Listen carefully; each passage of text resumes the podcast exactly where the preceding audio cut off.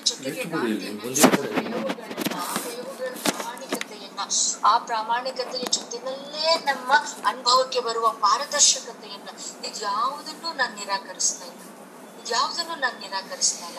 ಆದ್ರೆ ನನ್ನ ಪ್ರಶ್ನೆ ಇರೋದೇನು ಅಂದ್ರೆ ಇಂಥದ್ದೇ ಒಂದು ಪ್ರಯೋಗವನ್ನ ಬ್ರಹ್ಮಚರ್ಯದ ಜೊತೆನಲ್ಲಿ, ದೇಹದ ಜೊತೆನಲ್ಲಿ, ಕಾಮದ ಜೊತೆನಲ್ಲಿ ಗಾಂಧಿ ನಡೆಸಬಹುದಾದ, ನಡೆಸಿದ ಒಂದು ಪ್ರಯೋಗವನ್ನ ಒಬ್ಬ ಹೆಣ್ಮಗಳು ನಡೆಸಿ, ಅದನ್ನ ಹಾಗೆ ಹೀಗೆ ಮೈ ಎಕ್ಸ್ಪೆರಿಮೆಂಟ್ಸ್ ಅಂತ ಈಗ್ಲಾದ್ರೂ ಅಷ್ಟು ನಿರ್ಭಡೆಯಿಂದ ಬರೆಯೋದಕ್ಕೆ ಸಾಧ್ಯ ಇಲ್ಲ.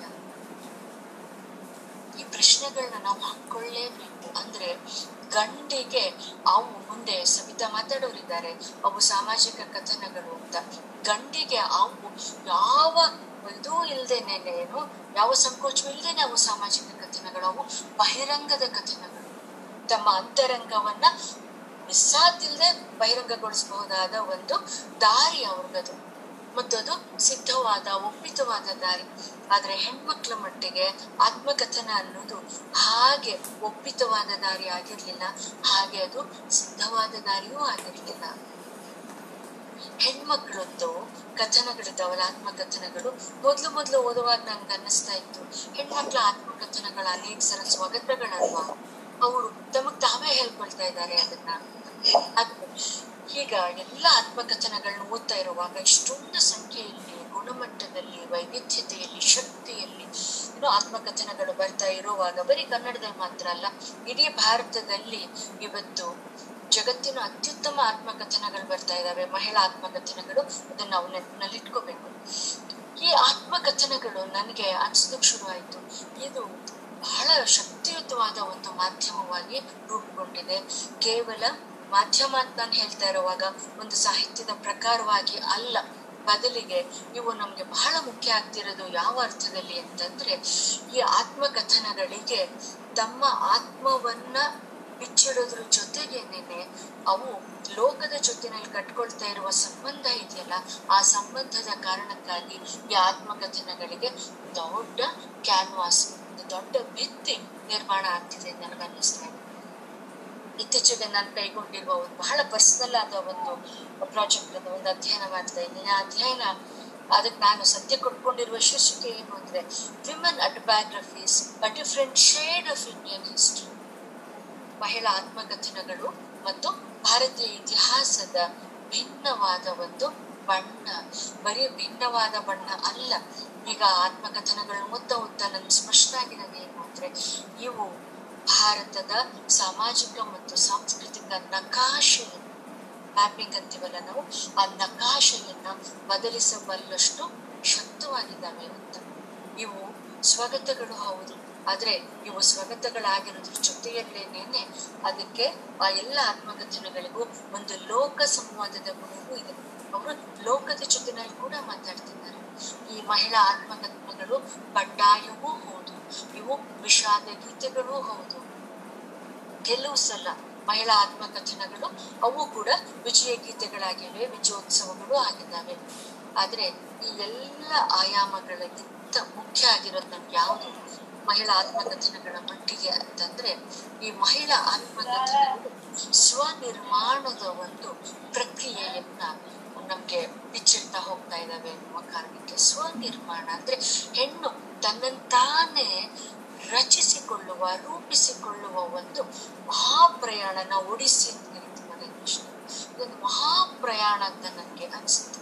ಈ ಮಹಾಪ್ರಯಾಣ ನಾನು ಹೇಳ್ತಾ ಇರುವಷ್ಟು ರೋಮಾಂಚಕಾರಿಯಾಗಿಲ್ಲ. It's not all that romantic ಗೊತ್ತಿದೆ ಮತ್ತು ಇದು ಸಾಗಿ ಬಂದಿರುವ ದಾರಿ ಇದೆಯಲ್ಲ, ಅದು ಬಹಳ ಸಂಕೀರ್ಣವಾದ ದಾರಿ. ಇವತ್ತು ನಾವು ಬಹಳ ಮೆಚ್ಚುಗೆಯಿಂದ ಮಾತಾಡ್ತಿರುವ ಆತ್ಮಕಥನಗಳಿಗೂ, ನಮ್ಮ ಮೊದಲ ಘಟ್ಟದ ಆತ್ಮಕಥನಗಳಿಗೂ ತುಂಬಾ ವ್ಯತ್ಯಾಸ ಇದೆ. ನೀವು ಆರಂಭದಲ್ಲಿ ಬಂದ ಮಲ್ಲಿಕಾ ಕಡಿದಾಳ್ ಮಂಜಪ್ಪ ಅವ್ರದ್ದೊಂದು ಆತ್ಮಕಥನವನ್ನು ನೀವು ಓದಿದ್ರೆ ಆಶ್ಚರ್ಯ ಆಗುತ್ತೆ. ಆ ಮಲ್ಲಿಕಾ ಅವರು ಅವರ ಆತ್ಮಕಥನದಲ್ಲಿ ಆರಂಭದಲ್ಲೇ ಎಲ್ಲೋ ಎರಡನೇದೋ, ಮೂರನೇದೋ ಪುಟದಲ್ಲಿ ಒಂದ್ ಕಡೆನಲ್ಲಿ ಅವ್ರು ಹೇಳ್ತಾರೆ, ನಾನು ನನ್ನ ಯಜಮಾನರಿಗೆ ಕೃತಜ್ಞರು ಯಾಕೆ ಕೃತಜ್ಞರು ಅಂದ್ರೆ ಅವರು ನನಗೆ ಓದೋದಕ್ಕೆ ಅನುಮತಿ ಕೊಟ್ಟರು ಮನೆ ಕೆಲಸನೆಲ್ಲ ಮುಗಿಸಿ ನನ್ನ ಬಿಡುವಿನ ವೇಳೆಯನ್ನ ನಾನು ನನ್ನ ಓದು ಬರವಣಿಗೆಗೆ ಕೊಡೋದಕ್ಕೆ ಅವಕಾಶ ಮಾಡಿಕೊಟ್ರು. ಅಪರೂಪಕ್ಕೆ ನಾನು ಸಾಮಾಜಿಕ ಸಂದರ್ಭಗಳಲ್ಲಿ ಕಾರ್ಯಕ್ರಮಗಳಲ್ಲಿ ಭಾಗವಹಿಸೋದಕ್ಕೂ ಅವರು ನನಗೆ ಅವಕಾಶ ಮಾಡಿಕೊಟ್ರು ಅಂತ. ಅಂದ್ರೆ ಆ ಹೆಣ್ಮಕ್ಳಿಗೆ ಇದೆಲ್ಲವೂ ಒಂದು ಎಕ್ಸ್ಟ್ರಾ ಅಂತ ಅನಿಸ್ತಿದೆಯಲ್ಲ? ಅಂದ್ರೆ ಅವ್ರ ಓದು ಬರವಣಿಗೆ, ಇದೆಲ್ಲವೂ ಇದೆಲ್ಲದೂ ಕೂಡ ಅವರು ಯಾರೋ ಗಂಡನಾದವನು ಅನುಮತಿ ಕೊಟ್ಟು ತಾವು ಕೈಗೊಳ್ಳಬಹುದಾದ ಒಂದು ಕಾರ್ಯ ಅಂತ ಅನ್ಸುತ್ತೆ. ಅಂದ್ರೆ ನೀವು ಆ ಜನರೇಷನ್ನಿನ ಸುಮಾರು ಎಪ್ಪತ್ತೆಂಬತ್ತು ವರ್ಷದ ಹಿಂದಿನ ಆ ಮಹಿಳೆಯರನ್ನ ನೋಡಿದ್ರೆ ಅವರೆಲ್ಲರೂ ಒಂದು ಐವತ್ತರವತ್ತು ವರ್ಷದ ಹಿಂದೆ ಬರೆದಿದ್ದಾರೆ ಅವರ ಆತ್ಮಚರಿತ್ರೆಗಳನ್ನ. ನೀವು ಅದನ್ನು ಓದಿದ್ರೆ ಅವರಲ್ಲಿ ಒಂದು ಕೃತಜ್ಞತೆ ಅನ್ನೋದು ಕಾಣಿಸುತ್ತೆ. ಕೃತಜ್ಞತೆಯಿಂದಲೇ ಶುರು ಆಗುತ್ತೆ, ಕೃತಜ್ಞತೆಯಿಂದಲೇ ಅದು ಮುಗಿಯುತ್ತೆ. ಇನ್ನೊಬ್ರು ಬರೀತಾರೆ, ನನ್ಗೆ ಮಕ್ಳು ಇರ್ಲಿಲ್ಲ. ನನಗೆ ಮಕ್ಳು ಇರ್ಲಿಲ್ಲ ಅನ್ನೋ ಕಾರಣಕ್ಕೆ ನನ್ನ ಗಂಡ ಯಾವತ್ತೂ ನನಗೆ ತುಂಬಾ ಹಿಂಸೆಯನ್ನು ಕೊಡ್ಲಿಲ್ಲ. ಏನೋ ಆಯ್ತು ಬಿಡು ಅನ್ನುವ ಹಾಗೇನೆ ಇದ್ರು.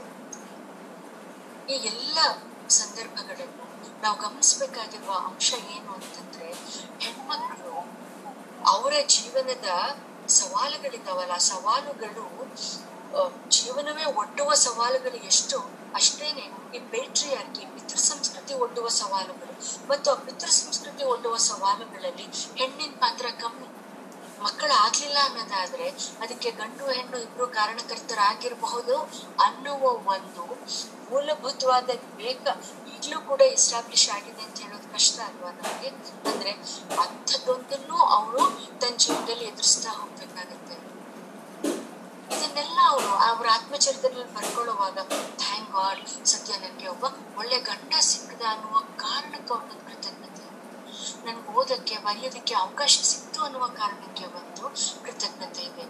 ಇವೆಲ್ಲವೂ ಏನನ್ನ ಹೇಳುತ್ತೆ ಅಂತಂದ್ರೆ ಹೆಣ್ಮಕ್ಳು ಅವರ ಆತ್ಮಕಥನಗಳನ್ನ ಬರೆಯೋದಕ್ಕೆ ಶುರು ಮಾಡಿದ ಮೊದಲ ಘಟ್ಟ ಇದೆಯಲ್ಲ ಆ ಮೊದಲ ಘಟ್ಟ ಅದು ಆ ಹೆಣ್ಮಕ್ಳು ತಮ್ಮನ್ನ ತಾವು ಇನ್ನು ತಾವೆಲ್ಲಿದ್ದೀವಿ ಅಂತ ಸ್ಥಾನ ನಿರ್ದೇಶನ ಮಾಡ್ಕೊಂಡು ಇಲ್ಲದೆ ಇದ್ದ ಕಾಲಘಟ್ಟ. ಅವರು ತಮ್ಮನ್ನ ಇನ್ನೂ ತಾನೇ ಸ್ವಾತಂತ್ರ್ಯ ಚಳವಳಿ ಬಂದಿದ್ದು ಭಾರತಕ್ಕೆ ಸ್ವಾತಂತ್ರ್ಯ ಬಂದಿದ್ದು, ಅವರು ಸತಿ ಶಿರೋಮಣಿ ಅನ್ನುವ ಶಿರೋನಾಮೆಯಿಂದ ಸಹಧರ್ಮಿಣಿಯರಾಗಿ ಬಂದ ಕಾಲಘಟ್ಟ ಆಗಿತ್ತು ಸಹಧರ್ಮಿಣಿ ಅನ್ನೋದೇ ಒಂದು ದೊಡ್ಡ ಬಿರುದು, ಒಂದು ದೊಡ್ಡ ಸಾಧನೆ ಅಂತ ಆ ಜನರೇಷನ್ ಆ ತಲೆಮಾರಿನ ಹೆಣ್ಮಕ್ಳಿಗೆ ಸಹಜವಾಗಿ ಅನಿಸುತ್ತೆ. ಇದು ಮೊದಲ ಘಟ್ಟದ ಆತ್ಮಕಥನಗಳು. ಎರಡನೆಯ ಘಟ್ಟದ ಆತ್ಮಕಥನಗಳಿದಾವಲ್ಲ ಅವು ಬಹಳ ನಿರ್ಣಾಯಕವಾದ ಕಾಲಘಟ್ಟಗಳು ಆತ್ಮಚರಿತ್ರೆಗಳು. ಯಾಕೆಂದ್ರೆ ಅಲ್ಲಿ ಹೆಣ್ಮಕ್ಳಿಗೆ ಅಷ್ಟೊತ್ತಿಗೆ ವಿದ್ಯೆ ಸಿಕ್ಕಿತ್ತು ಮತ್ತು ಆತ್ಮಚರಿತ್ರೆ ಬರೆದಿರುವ ಬಹುಪಾಲು ಹೆಣ್ಮಕ್ಳಿದಾರಲ್ಲ ಅವರು ಉದ್ಯೋಗದಲ್ಲೂ ಇದ್ದವರಾಗಿದ್ರು. ಸರೋಜಿನಿ ಚೌಲಾರ ಆಗಿರ್ಬೋದು, ನೀವು ಆ ಥರದ ಯಾರು ನೋಡಿದ್ರೆ ನಿಮಗೆ ಗೊತ್ತಾಗುತ್ತೆ. ಆ ಹೆಣ್ಮಕ್ಳು ಓದಿದ್ದಾರೆ, ಒಂದು ಉದ್ಯೋಗದಲ್ಲಿದ್ದಾರೆ. ಆದ್ರೆ ಹೀಗೆ ಉದ್ಯೋಗದಲ್ಲಿರುವ ಈ ಹೆಣ್ಮಕ್ಳಿದಾರಲ್ಲ ಈ ಹೆಣ್ಮಕ್ಳಿಗೆ ಆಗ್ತಾನೆ ಒಂದು ಹೊಸ ದಾರಿ ಸಿಕ್ಕಿತ್ತಲ್ಲ ಅವ್ರಿಗೆ. ಅಂದ್ರೆ ಇದು ನನ್ನ ಜೀವನ, ಇದು ನನ್ನ ವ್ಯಕ್ತಿತ್ವ ಇದನ್ನ ನಾನು ಇಷ್ಟ ಬಂದ ಹಾಗೆ ನಾನು ನಡೆಸಬಹುದಾ? ನಾನು ನಿಭಾಯಿಸಬಹುದಾ? ನನ್ನ ಬದುಕನ್ನ ನನ್ನ ಕೈ ಅಳತೆ ಒಳಗೆ ನಾನು ತಗೊಳ್ಬೋದಾ ನಾನು ನಿರ್ಧರಿಸಬಹುದಾ? ಹೀಗೆಲ್ಲ ಯೋಚನೆ ಮಾಡ್ತಾ ಇದ್ದ ಹೆಣ್ಮಕ್ಳು ಹಲವು ಸಲ ಜೀವನದಲ್ಲಿ ಎಡರು ತೊಡರುಗಳನ್ನ ಎದುರಿಸಿದ್ದಾರೆ. ಹಾಗೆ ಎಡರು ತೊಡರುಗಳನ್ನ ಎದುರಿಸಿದ ಹೆಣ್ಮಕ್ಳು ಆತ್ಮಕಥನಗಳನ್ನ ಬರೆಯೋ ಹೊತ್ತಿಗೆ ಏನ್ ಮಾಡ್ತಾರೆ ಅಂತಂದ್ರೆ, ತಮ್ಮ ಜೀವನದಲ್ಲಾದ ಅನಾಹುತಗಳಿಗೆಲ್ಲ ಅವರೇ ಕಾರಣ, ಪುರುಷರು ಕಾರಣ. ಅದರಿಂದ ನೀವು ಆ ಸೆಕೆಂಡ್ ಜನರೇಷನ್ ಆತ್ಮಕಥನಗಳು ಓದಿದ್ರೆ ಗೊತ್ತಾಗುತ್ತೆ. ಅನೇಕ ಸಲ ನನಗೆ ಆ ಆತ್ಮಕಥನಗಳು ಚಾರ್ಜ್ ಶೀಟ್ಗಳ ಹಾಗೆ ಕಾಣಿಸ್ತಾವೆ ಆರೋಪ ಪಟ್ಟಿಯನ್ನ ಅವರಲ್ಲಿ ಅವರ ಆತ್ಮಕಥನದಲ್ಲಿ ಒಂದಾದ್ಮೇಲೆ ಒಂದೊಂದಾದ್ಮೇಲೆ ಒಂದು ಮಾಡ್ತಾ ಹೋಗ್ತಾರೆ. ಇವತ್ತು ಅಂದ್ರೆ ಕಾಲ ಬದಲಾದ ಒಂಚೂರು ಮುಂದಕ್ಕೆ ಬಂದಿದ್ದೀವಿ ಅನ್ಕೊಂಡಿರುವ ಕಾಲಘಟ್ಟದಲ್ಲಿ, ಬದಲಾದ ಕಾಲಘಟ್ಟದಲ್ಲಿ ನಿಂತು ನಾವು ಆ ಹೆಣ್ಮಕ್ಳನ್ನ ಯಾಕೆ ಹೇಗ್ ಮಾಡ್ತಾರೆ ಅಂತ ಅನ್ಕೊಳ್ಳೋದು ಸುಲಭ ಇರಬಹುದು ಆದ್ರೆ ಅವರ ಕಾಲಘಟ್ಟದಲ್ಲಿ ತಮ್ಮ ಬದುಕಿನ ಆಗು ಹೋಗುಗಳಿಗೆ ಅದರಲ್ಲೂ ಅವು ದುರಂತಗಳಾದಾಗ, ಅದರಲ್ಲೂ ಅವು ಸಂಕೀರ್ಣ, ಸಂಘರ್ಷಮಯ ಆದಾಗ, ಮತ್ತು ಯಾವುದೊಂದು ಒಪ್ಪಿತವಾದ ಸಾಮಾಜಿಕ ವ್ಯವಸ್ಥೆ ಇತ್ತು ಆ ಸಾಮಾಜಿಕ ವ್ಯವಸ್ಥೆಗೆ ಸ್ವಲ್ಪ ಹೊರತಾದದ್ದು ಅಂತ ಅನ್ನಿಸುವಂತಹ ತಮ್ಮ ನಡವಳಿಕೆಗಳು, ಬದುಕಿನ ಕ್ರಮಗಳೇನಿದ್ದಾವೆ. ಆ ಬದುಕಿನ ಕ್ರಮಗಳನ್ನ ಹಾಗೆ ಸಮರ್ಥಿಸುವ, ಸ್ಥಾಪಿಸುವ ಒಂದು ಮನಸ್ಥಿತಿ ಆಗಿನ್ನೂ ರೂಪುಗೊಂಡಿರ್ಲಿಲ್ಲ ಅನ್ನೋದನ್ನ ಆ ಆತ್ಮಕಥನಗಳು ಹೇಳ್ತವೆ. ಇದನ್ನ ಇನ್ನೊಂದು ದೃಷ್ಟಿಯಿಂದ ನೋಡ್ಬೋದು ಅಂತ ನಾನು. ಅದು ನಮ್ಮ ಮಧ್ಯಮ ವರ್ಗ ಇದೆಯಲ್ಲ ನಮ್ಮ ಮಧ್ಯಮ ವರ್ಗದಷ್ಟು ದುರ್ಬಲವಾದ ವರ್ಗ ಇನ್ಯಾವುದೂ ಇಲ್ಲ. ಅದರಲ್ಲೂ ಮಧ್ಯಮ ವರ್ಗದ ಹೆಣ್ಮಕ್ಳಿದೀವಲ್ಲ ನಾವು ಅನುಭವಿಸುವಂತಹ ನರಕ ಮತ್ತು ಆ ನರಕಕ್ಕೆ ಅನೇಕ ಸಲ ನಾವೇ ಕಾರಣಕರ್ತರಾಗಿರ್ತೀವಿ ಅನ್ನೋದಿದೆಯಲ್ಲ, ಅದನ್ನ ನಾವು ರಿಯಲೈಸ್ ಮಾಡ್ಕೊಳ್ಳೋದೇ ನಮ್ಮ ಬದುಕಿನ ಬಹಳ ದೊಡ್ಡ ಜ್ಞಾನೋದಯ ಅಂತ ಅನ್ಸುತ್ತೆ. All the time we want to become super woman ನಮಗೆ ಎಲ್ಲವನ್ನೂ ನಿಭಾಯಿಸ್ತೀವಿ ಅನ್ನುವ ಒಂದು ಕಿರೀಟ ಧಾರಣೆಯನ್ನ ಲೋಕಾನು ಮಾಡಬೇಕು ಅನ್ಕೋತೀವಿ. ನಮಗ್ ನಾವೇನೋ ಆ ಕಿರ, ಕಿರೀಟವನ್ನು ಹಾಕೊಂಡ್ಬಿಟ್ಟಿರ್ತೀವಿ ನಾವು ತುಂಬಾ ಸಲ. ಅಂದ್ರೆ ನಮ್ಗೆ ಎಲ್ಲ ನಾವು ಮಾಡ್ತೀವಿ. ನಮ್ಗೆ ಯಾರು ನಾಳೆ ಏನೋ ಒಂದು ಮಾತಾಡಬಾರ್ದು ಅನ್ನೋ ದೃಷ್ಟಿಯಲ್ಲಿ ಆ ತರದಲ್ಲಿ ನಾವೆಲ್ಲಾನು ನಿಭಾಯಿಸ್ತೀವಿ ಅಂತ ಅನ್ಕೊಳ್ಳೋದು. ಅಂದ್ರೆ ಇಡೀ ಲೋಕವನ್ನ ಮೆಚ್ಚಿಸಲಿಕ್ಕೆ ಹೋಗ್ತಾ ಇರ್ತೀವಿ. ಹಾಗೆ ಲೋಕವನ್ನ ಮೆಚ್ಚಿಸ್ತಾ ಮೆಚ್ಚಿಸ್ತಾ ನನಗೊಂದು ಆತ್ಮ ಇದೆ. ಆ ಆತ್ಮ ಏನನ್ನೋ ಕೇಳ್ತಾ ಇದೆ. ಅದನ್ನ ಮೆಚ್ಚಿಸೋದಕ್ಕೆ, ಅದನ್ನ ತೃಪ್ತಿಪಡಿಸೋದಕ್ಕೆ ನಾನು ಪ್ರಯತ್ನ ಪಡಬೇಕು ಅನ್ನೋದನ್ನು ಮರಿತಿರ್ತೀನಿ just for example let me give a small example ನೀವು ತ್ರಿವೇಣಿ ಮತ್ತೆ ಎಂ ಕೆ ಇಂದಿರಾ ಇವರಿಬ್ಬರನ್ನ ನೋಡಿದ್ರೆ ನಾನು ಏನ್ ಹೇಳ್ತಾ ಇದ್ದೀನಿ ಅನ್ನೋದು ಗೊತ್ತಾಗುತ್ತೆ. ಎಂ ಕೆ ಇಂದಿರಾ ಏನೋ ಒಂದು ಗ್ರಾಮೀಣ ಪ್ರದೇಶದಿಂದ ಬಂದಂತವರು ತ್ರಿವೇಣಿ ಶಿಶು ಅನ್ನೋದು ಶಿಕ್ಷಣ ಪಡೆದಂತಹ ಮಧ್ಯಮ ವರ್ಗದ ಮಹಿಳೆಯರ ಶುದ್ಧ ಪ್ರತಿನಿಧಿ ಅಂತ ನಾವು ತಿಳ್ಕೊಂಡಿದ್ದೀವಿ. ಆದ್ರೆ ತ್ರಿವೇಣಿ ಅವರ ನಾಯಕಿಯರಿದ್ದಾರಲ್ವಾ? ಆ ನಾಯಕಿಯರು ಎಷ್ಟು ಒದ್ದಾಡ್ತಾರೆ ನೋಡ್ರಿ. ಅವ್ರಿಗಿರುವಂತಹ ಧ್ರುವ ಯಾರಿಗಿರೋದ್ ಸಾಧ್ಯ ಅಲ್ವಾ? ಅಪಸ್ವರ ಅಪಜಯ ನೀವ್ ಯಾವ್ದನ್ನ ನೋಡಿದ್ರೆ ನಮಗ್ ಗೊತ್ತಾಗೋದು ಏನು ಅಂದ್ರೆ ಆ ಹೆಣ್ಮಕ್ಳಿಗೆ ಗಟ್ಟಿಯಾದ ತೀರ್ಮಾನ ತಗೊಳ್ಳೋದು ಕಷ್ಟ ಆಗುತ್ತೆ. ಯಾಕೆಂದ್ರೆ ಮಧ್ಯಮ ವರ್ಗದ ಹೆಣ್ಮಕ್ಳು ಈ ನಮ್ಮ ಸಾಮಾಜಿಕ ಸಂರಚನೆ ಇರುತ್ತಲ್ಲ ಈ ನಮ್ಮ ಮೌಲ್ಯ ವ್ಯವಸ್ಥೆ, ಆ ಮೌಲ್ಯ ವ್ಯವಸ್ಥೆ ಎಷ್ಟು ನಾವು ಒಳಗೆ ತಂದ್ಕೊಂಡ್ಬಿಟ್ಟಿರ್ತೀವಿ ಅಂತಂದ್ರೆ, ನಾವು ಯಾವಾಗ್ಲೂ ಆ ಮೌಲ್ಯ ವ್ಯವಸ್ಥೆ ಎಂಬಾಡಿಮೆಂಟ್ ಅಂದ್ರೆ ಸಾಕಾರ ರೂಪ ಆಗ್ಬೇಕು ಅಂತಲೇ ನಾವು ಬಯಸ್ತಾ ಇರ್ತೀವಿ. ಈ ಸೆಕೆಂಡ್ ಜನರೇಷನ್ ಹೆಣ್ಮಕ್ಳ ಆತ್ಮಕಥನಗಳಿದಾವಲ್ಲ, ಆ ಆತ್ಮಕಥನಗಳು ಎದುರಿಸಿರೋದು ಇಂಥ ಸವಾಲುಗಳನ್ನ, ಇಂಥ ಸಾಮಾಜಿಕ ಸವಾಲುಗಳನ್ನ. ಲೋಕವನ್ನ ಮೆಚ್ಚಿಸ್ಬೇಕು. ಲೋಕದಿಂದ ಒಂದು ಎನ್ಒಸಿ ತಗೋಬೇಕು ಅನ್ನುವ ಸವಾಲುಗಳನ್ನ ಆ ಹೆಣ್ಮಕ್ಳಿಗೆ ಎದುರಿಸಿದ್ದ ಕಾರಣಕ್ಕಾಗಿಯೇನೆ ಆ ಆತ್ಮಕಥನಗಳಲ್ಲಿ ಅವ್ರು ಏನ್ ಮಾಡ್ತಾರೆ ಅಂದ್ರೆ, ಏನೋ ತಾನು ಏನನ್ನೋ ಮಾಡಬಹುದಾದ ಶಕ್ತಿ ಇದ್ದವಳು, ಸಾಧ್ಯತೆ ಇದ್ದವಳು, ಆದ್ರೆ ಈ ಪುರುಷರು ಈ ಪುರುಷರನ್ನ ನಂಬಿದ್ರಿಂದ ಅವ್ರು ನನಗೆ ದ್ರೋಹ ಮಾಡಿದ್ರಿಂದ, ನೋಡಿ ನನಗೆ ಜೀವನದಲ್ಲಿ ಇಂಥ ದುರಂತಗಳು ಎದುರಾಗುವಂತ ಅವ್ರು ಹೇಳ್ತಾ ಇರುವ ಹಾಗೆ ನಮ್ಗೆ ಕಾಣಿಸ್ತಾ ಹೋಗುತ್ತೆ. ಅಂದ್ರೆ ಅಲ್ಲಿ ಅವ್ರು ಶಿಕ್ಷಣ ಪಡ್ಕೊಂಡಿದ್ದಾರೆ, ಒಂದು ಅರಿವಿದೆ. ಅದ್ರ ಜೊತೆನಲ್ಲೇನೆ ಒಂದು ಅರಿವಿನ ಹಿಂಸೆ ಕೂಡ ಆ ಹೆಣ್ಮಕ್ಳಲ್ಲಿ ಕಾಣಿಸುತ್ತೆ. ನಮ್ಮ ಎರಡನೆಯ ಘಟ್ಟದ ಮಹಿಳಾ ಆತ್ಮಕಥನಗಳಿದ್ದಾವಲ್ಲ, ಆ ಮಹಿಳಾ ಆತ್ಮಕಥನಗಳ ಒಂದು ಧಾತು, ಮೂಲ ಧಾತು ಯಾವುದು? ಅಂದ್ರೆ ಒಂದು ಅರಿವಿನ ಹಿಂಸೆ. ಆ ಅರಿವಿನ ಹಿಂಸೆ ಏನ್ ಮಾಡುತ್ತೆ? ಅಂದ್ರೆ ದೇವರು ಮಹಾದೇವ ಹೇಳ್ತಾರಲ್ಲ ಈ ಅರಿವಿನ ಹಿಂಸೆ ಯಾರಿಗೂ ಬೇಡ ಅಂತ ಹೇಳ್ತಾರೆ ದೇವರು ಮಹಾದೇವ ಅದು ನಮ್ಮನ್ನ ಹಿಂದೆ ಹೋಗಕ್ಕೂ ಬಿಡಲ್ಲ, ಮುಂದೆ ಹೋಗಕ್ಕೂ ಬಿಡಲ್ಲ. ನನ್ನ ಅರಿವು ನಮ್ಗೆ ಹೇಳ್ತಾ ಇದೆ, ಇದು ನಾನು ಇರ್ಬೇಕಾದ ಸ್ಥಿತಿ ಅಲ್ಲ. ಇವ್ರು ನನ್ನನ್ನು ಹೇಗೆ ಶೋಷಣೆ ಮಾಡಕೂಡ್ದು? ಅದು ದಲಿತರ ಮಟ್ಟಿಗೂ ನಿಜ, ಮಹಿಳೆಯರ ಮಟ್ಟಿಗೂ ನಿಜ. ಇವ್ರು ನನಗೆ ಹೇಗೆ ಶೋಷಣೆ ಮಾಡಕೂಡ್ದು, ಹಿಂಸೆ ಕೊಡಕೂಡ್ದು ಅಂತ ನನ್ನ ಅರಿವು ನನ್ನ ಶಿಕ್ಷಣ ನನ್ನ ಸ್ವಪ್ರಜ್ಞೆ ಎಲ್ಲವೂ ಹೇಳ್ತಾ ಇದೆ. ಆದ್ರೆ ಆದ್ರೆ ನಾನು ಮುಂದೆ ಹೋಗಲಾರೆ. ಮುಂದೆ ಹೋಗೋದಕ್ಕೆ ಬೇಕಾಗಿರುವ ತಯಾರಿಯೂ ನನ್ನಲ್ಲಿಲ್ಲ. ಮುಂದೆ ಹೋಗಿದ್ರೆ ಅದನ್ನು ಒಪ್ಕೊಳ್ಳುವಂತ ವಾತಾವರಣವೂ ನನ್ನಲ್ಲಿಲ್ಲ. ಆ ವಾತಾವರಣವನ್ನ, ಲೋಕವನ್ನ ಧಿಕ್ಕರಿಸಿ ಹೋಗಬಲ್ಲಂತ ಧೀರತೆಯೂ ನನ್ನಲ್ಲಿ ಇಲ್ಲ. ಬೇಡ, ಇದೇನು ಬೇಡ. ನಾನು ಹಿಂದೆ ಹೋಗ್ಬಿಡ್ತೀನಪ್ಪ. ಅದೇ ವಾಸಿ ಅಂದ್ರೆ ನನ್ನ ಅರಿವು ನನ್ನನ್ನು ಹಿಂದೆ ಹೋಗೋದಕ್ಕೂ ಬಿಡೋದಿಲ್ಲ.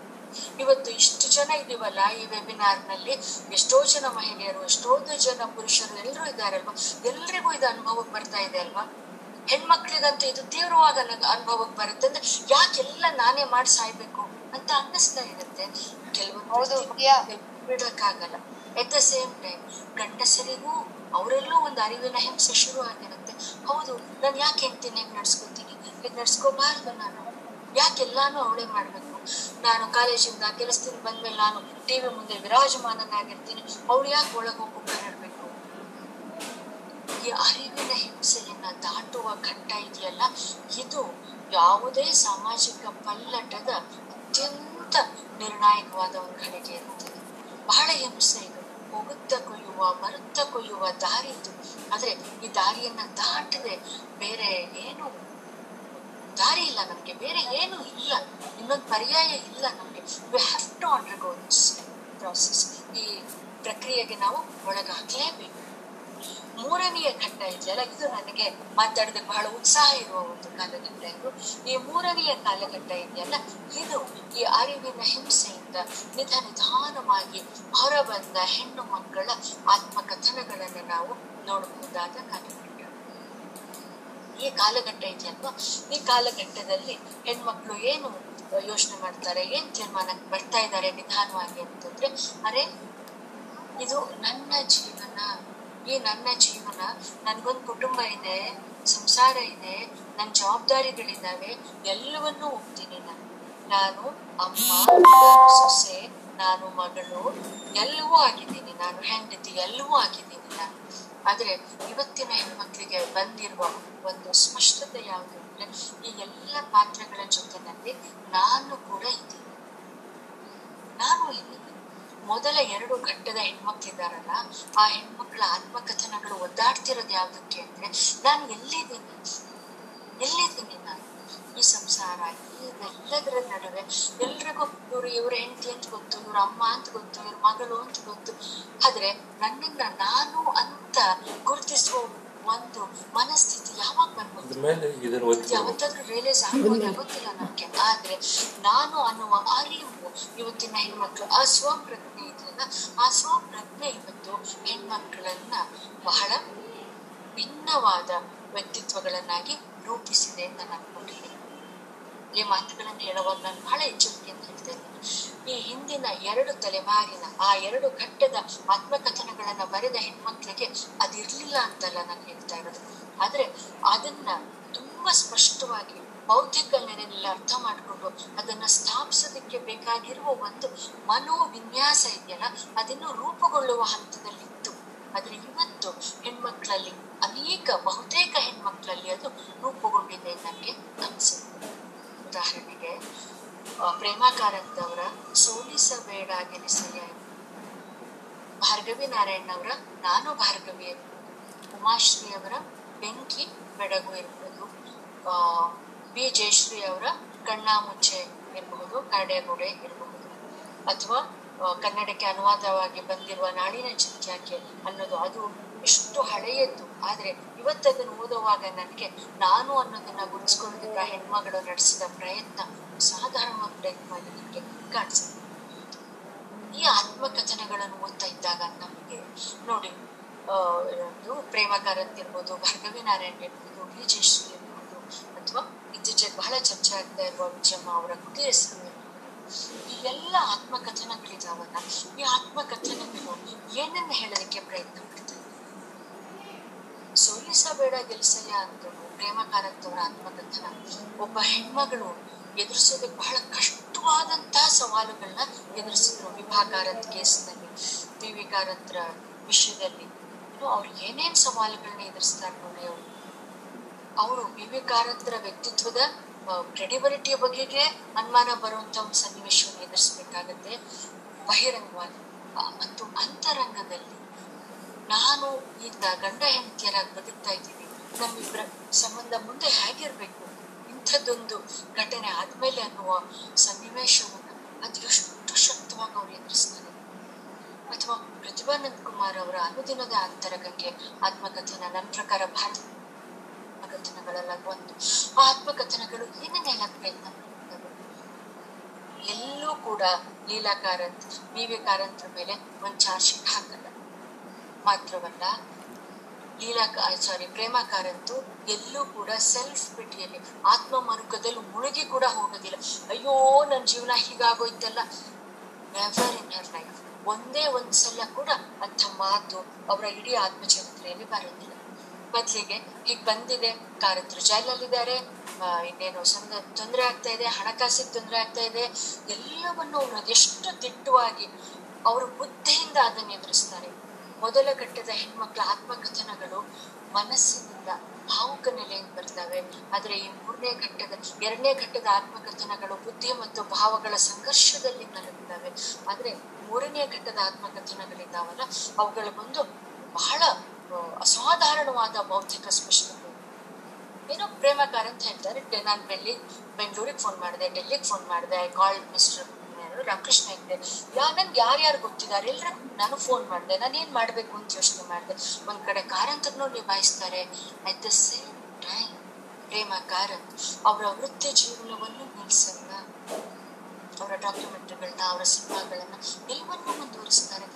ಇದರ ಅರ್ಥ, ಅವ್ರು ಎಲ್ಲವನ್ನೂ ಬಹಳ ಪ್ರೀತಿಯಿಂದ ಗೆದ್ದುಬಿಟ್ಟಿದ್ರು ಅಲ್ಲ, ದಿನನಿತ್ಯ ಜಗಳ ಆಗುತ್ತೆ ಅವ್ರಿಗೂ ಕಾರಂತ ಅವರ ಕುಡಿತದ ಕಾರಣಕ್ಕೆ ಕೊನೆಗೊಂದು ದಿವಸ ಪ್ರೇಮ ಕಾರಂತ ಹೇಳ್ತಾರೆ, ನೀನ್ ನನ್ನ ಜೊತೆಲಿ ಇರ್ಬೇಡ ಮರೆಯ ಹೊಟ್ಟೋಗು ಕೈ ಸಾಧ್ಯ ಇಲ್ಲ ನಿನ್ನ ಮ್ಯಾನೇಜ್ ಮಾಡೋದಕ್ಕೆ ಅಂತ ಆದ್ರೆ ನನ್ನ ಪ್ರಶ್ನೆ ಇರೋದು, ಇಷ್ಟೆಲ್ಲ ಕಷ್ಟಗಳು ಕಷ್ಟಗಳ ಸರಮಾಲೆಗಳು ಎದುರಿಗೆ ಬಂದಾಗ್ಲೂ ಪ್ರೇಮ ಕಾರಂತ್ ತನ್ನ ಮೇಲಿನ ನಂಬಿಕೆಯನ್ನು ಕಳ್ಕೊಳ್ಳಲ್ಲ, ಜೀವನದ ಮೇಲಿನ ನಂಬಿಕೆಯನ್ನು ಕಳ್ಕೊಳ್ಳಲ್ಲ.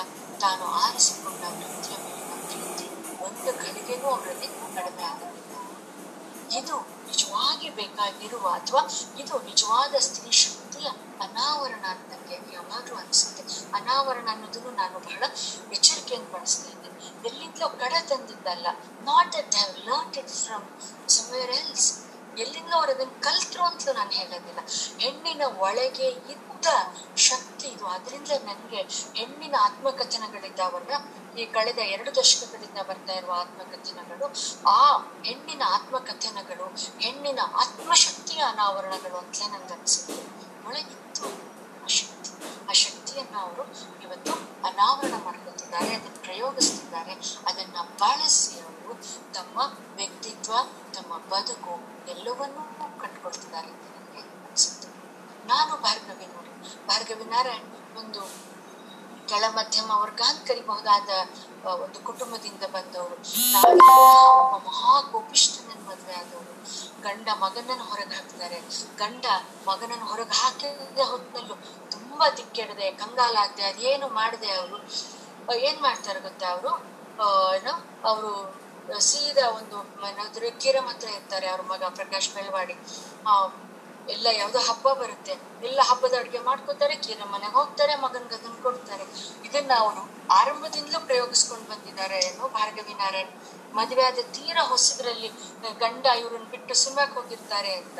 ಅವ್ರ ಮಾರನೇ ದಿವಸ ಅವ್ರ ಮೈದ್ನ ಮೈಸೂರ್ಗೆ ಹೋಗ್ತಿರ್ತಾರೆ. ಅವ್ರು ಹೇಳ್ತಾರೆ, ನಾನು ಬರ್ತೀನಿ ನಡೆಯೋ ಮೈಸೂರ್ಗೆ, ಹಿಂಗೆ ಮೈಸೂರು ದಸರಾ ನಡೀತಿರತ್ತೆ. ಒಂದು ಚೂರು ಅವ್ರ ಗಂಡನ್ ಕೇಳಲ್ಲ, ಅತ್ತೆಗೆ ಹೇಳಲ್ಲ. ಬಟ್ಟೆ ಪ್ಯಾಕ್ ಮಾಡ್ಕೋತಾರೆ ಬೆಳಿಗ್ಗೆ ಆರು ಗಂಟೆಗೆ. ಎದ್ದು ಗಂಡನ್ಗೆ, ಅತ್ತೆಗೆ ಶಿ ಜಸ್ಟ್ ಇನ್ಫಾರ್ಮ್ಸ್ ದೆಮ್ ನೋಡಿ, ಅವ್ರ ಅನುಮತಿ ಅಂತ ಹೇಳ್ತಾರಲ್ವಾ ಮಲ್ಲಿಕ? ಆದ್ರೆ ಇಲ್ಲಿ ಭಾರ್ಗವ್ ಏನ್ ಹೇಳ್ತಾರೆ ಗೊತ್ತಾ? ಬೆಳಗಾಗೆದ್ದು ನಾನು ಬ್ಯಾಗ್ ಹಿಡ್ಕೊಂಡು ನಿಂತಿದ್ದೆ. ನಮ್ಮ ಅತ್ತೆ ನನ್ ಗಂಡ, ಬಿಟ್ಟ ಕಣ್ಣು, ಬಿಟ್ಟ ಬಾಯಲ್ಲಿ ಏನೇ ಇದು ಅಂತ ಕೇಳಿದ್ರು, ನಾನು ಹೋಗ್ತಾ ಇದ್ದೀನಿ ಮೈಸೂರಿಗೆ ಅಂತ ಹೇಳ್ದೆ. ಮೈದ್ನ ಜೊತೆಯಲ್ಲಿ ಹೋದೆ ಮೂರ್ನಾಲ್ಕು ದಿವಸ ಇದ್ದೆ, ಆರಾಮಾಗಿ ಬಂದೆ. ಅವ್ನ್ ದಿನ ಯಾರ್ಯಾರ್ದೋ ನೆಂಟ್ರು ಮನೇಲಿ ನನ್ನ ಬಿಡ್ತಾ ಇದ್ದ, ಒಂದೊಂದ್ ದಿವಸ ಒಬ್ಬೊಬ್ರು ಮನೇಲಿ ರಾತ್ರಿ ಹೊತ್ತು ಅವ್ರ ಮನೇಲಿ ಇರ್ತಾ ಇದ್ದೆ.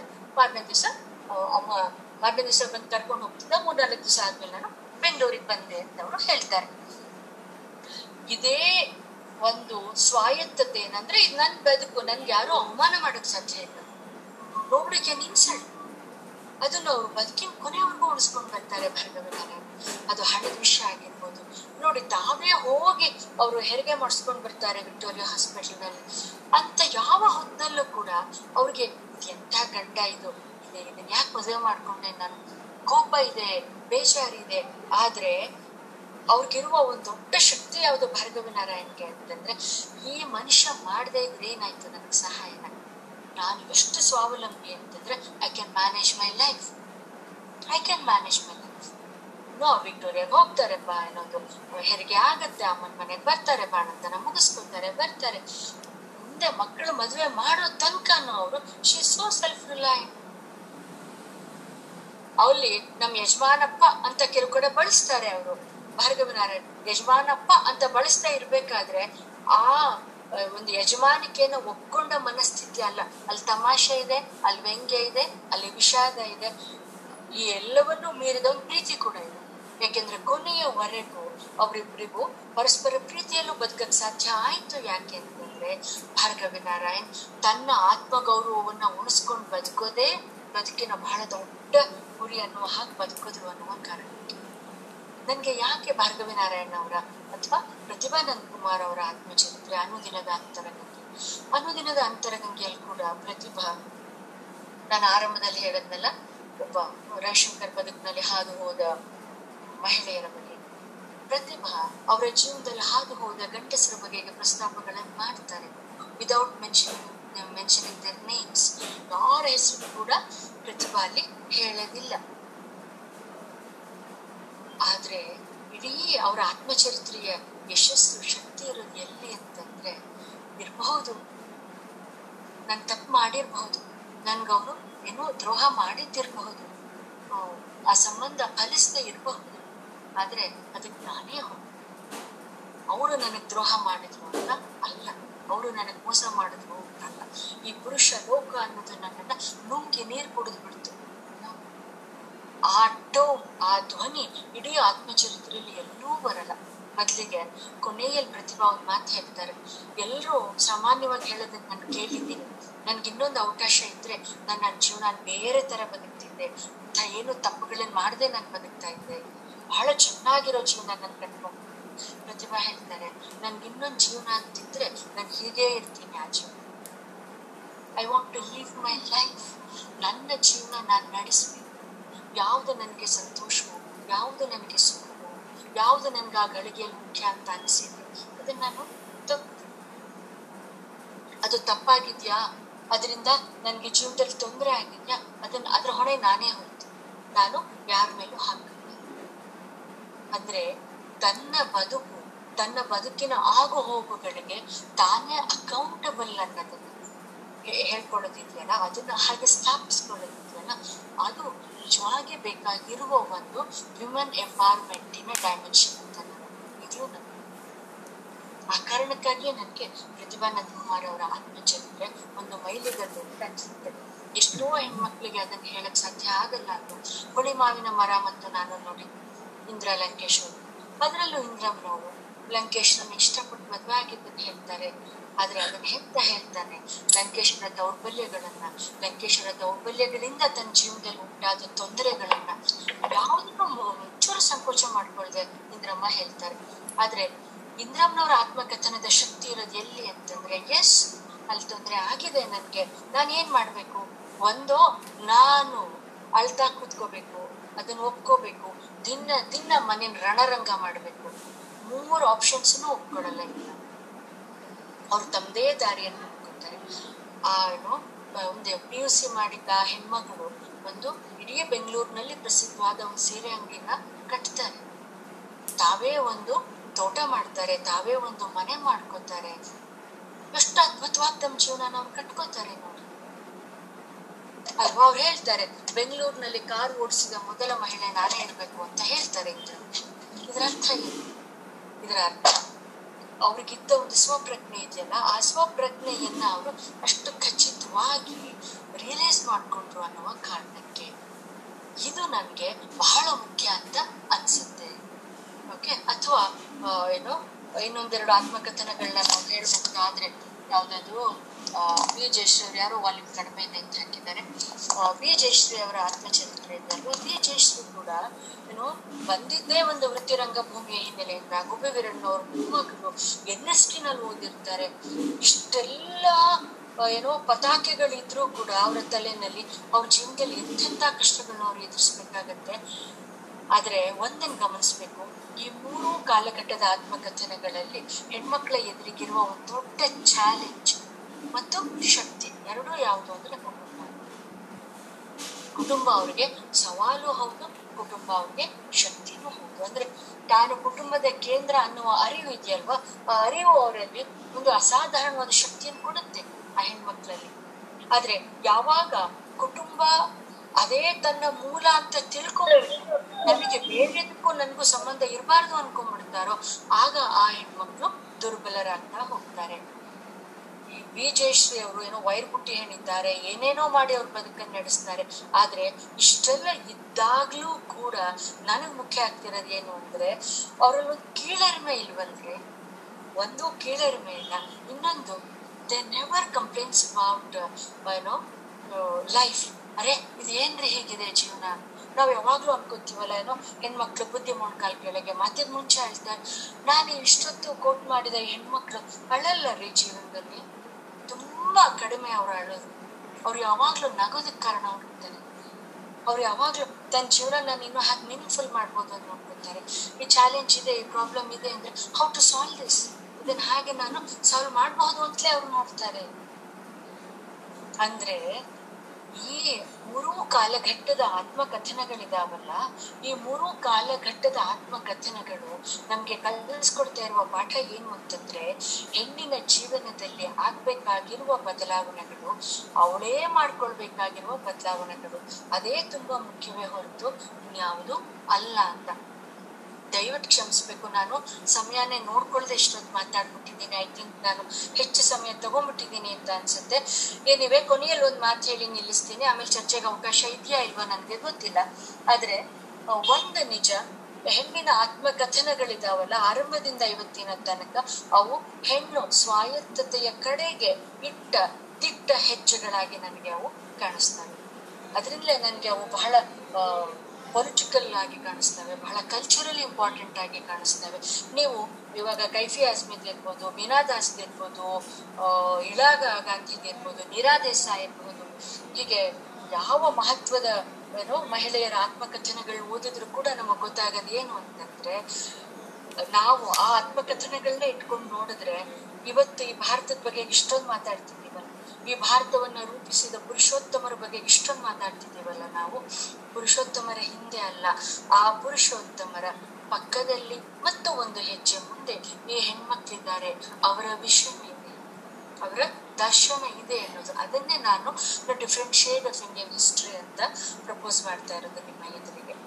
ಸೊ ಹೀಗೆ ನನ್ನ ವಿಚಾರಗಳನ್ನ ಇಷ್ಟೊಂದು ಹಂಚ್ಕೊಳ್ಳೋದಕ್ಕೆ ಅವಕಾಶ ಮಾಡಿಕೊಟ್ಟಂತಹ ರಾಯಚೂರಿನ ಈ ಮಹಾವಿದ್ಯಾಲಯಕ್ಕೆ ಶೀಲಾ ಅವರಿಗೆ ಕಾಲೇಜಿನ ಸಂಸ್ಥರಿಗೂ ಕೇಳಿದ ನಿಮ್ಮೆಲ್ಲರಿಗೂ ನನ್ನ ಕೃತಜ್ಞತೆಗಳು. ನಮಸ್ಕಾರ.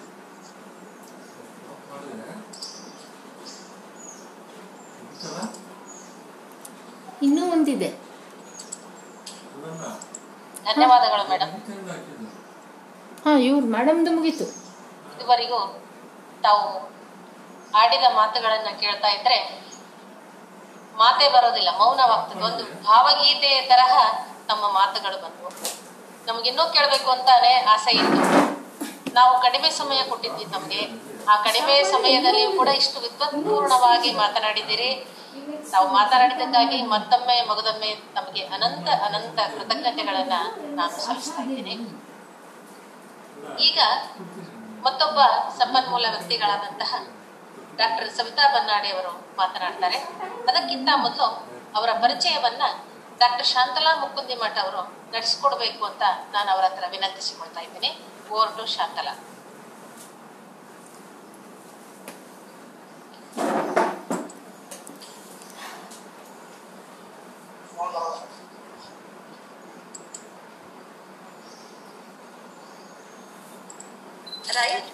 ಕೇಳಿಸ್ತಾ ಇಲ್ಲ.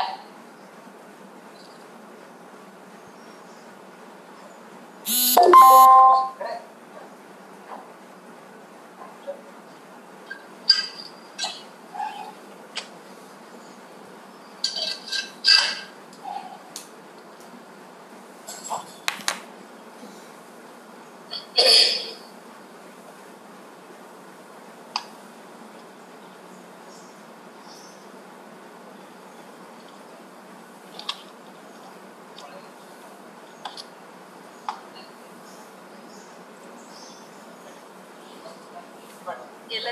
ನಮಸ್ಕಾರಗಳು.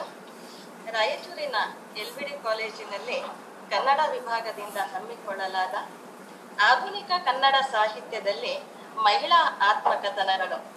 ವಿಷಯ ಕುರಿತು ಒಂದು ದಿನದ ರಾಷ್ಟ್ರೀಯ ವೆಬಿನಾರ್ ಕಾರ್ಯಕ್ರಮದಲ್ಲಿ ಈಗ ಸಂಪನ್ಮೂಲ ವ್ಯಕ್ತಿಗ, ವ್ಯಕ್ತಿಗಳಾಗಿ ತಮ್ಮ ವಿಚಾರವನ್ನ ವ್ಯಕ್ತಪಡಿಸುತ್ತಿರುವಂತಹ ಡಾಕ್ಟರ್ ಸಬಿತಾ ಬನ್ನಾಡಿಯವರ ಒಂದು ಪರಿಚಯ ಮಾಡಿಕೊಳ್ಳುವುದು, ಮಾಡಿಕೊಡುವುದು ನನ್ನ ಭಾಗ್ಯವ, ನನ್ನ ಭಾಗ್ಯವಾಗಿದೆ.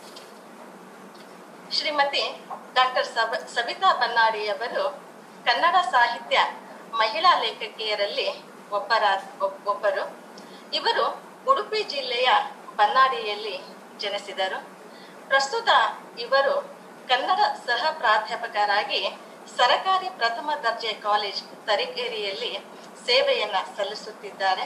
ಹಾಗೂ ಸಂಶೋಧನಾ ಕೇಂದ್ರ ಕುಪ್ಪಳ್ಳಿ ಹಂಪಿ ಕನ್ನಡ ವಿಶ್ವವಿದ್ಯಾಲಯ ಸಂಶೋಧನಾ ವಿದ್ಯಾರ್ಥಿಗಳಿಗೆ ಪಿಎಚ್ ಡಿ ಮಾರ್ಗದರ್ಶಕರಾಗಿದ್ದಾರೆ.